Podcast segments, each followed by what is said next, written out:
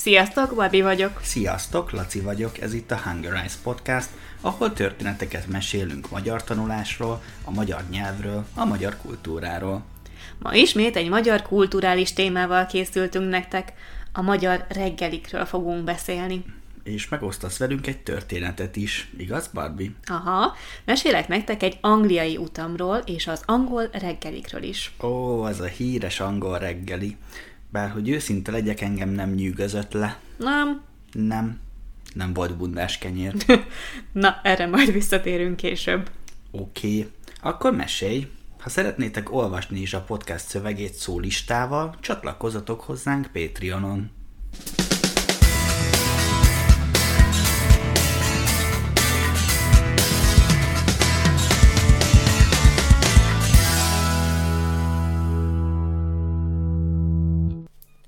Amikor gimnazista voltam, két hetet Angliában töltöttem az osztályommal.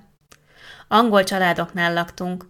Napközben az osztályommal kirándultunk, de a reggeleket és az estéket a családokkal töltöttük.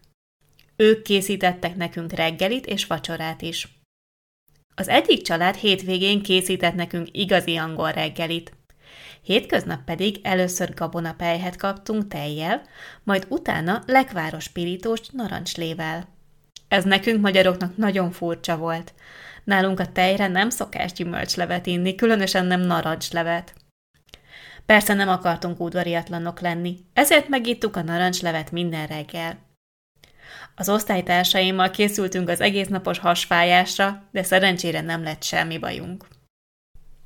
Magyarországon is népszerű reggeli a gabonapehely tejjel és a pirítós lekvárral is. De az igazi magyar reggeli nem ez. Az igazi magyar reggeli a rántotta kolbásszal, szalonnával és friss fehér kenyérrel. Ezt leginkább hétvégén esszük. Egy átlagos hétköznapon a magyarok többsége szendvicset eszik valamilyen felvágottal, például sonkával, párizsival, szalámival vagy kolbásszal. Népszerű magyar reggeli még a bundás kenyér is. Ez Magyarországon sós, nem édes.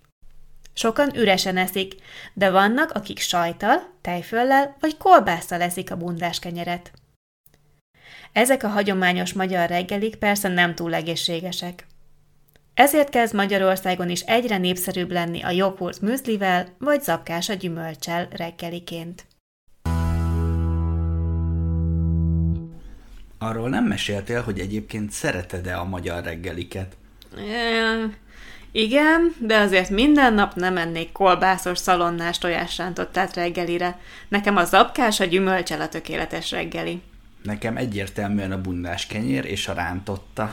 Jaj, ezt muszáj elmesélnünk nektek, hogy Laci hogyan eszi a bundás kenyeret. Hát ahogy kell. Azt mondtam, hogy a magyar bundás kenyér sós. Na de Laci, hogy eszi? Porcukorral, édesen, ahogy a franciák, meg még egy rakás másik ország.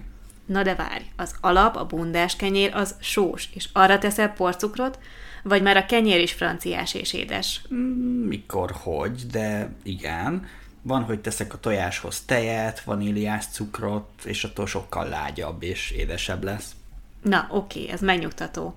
Én eddig azt hittem, hogy a magyar sós bundás kenyeret eszed porcukorral. Mm, néha azt is, de mostanában ritkán vagyok ilyen édes szájú, vigyáznom kell az alakomra.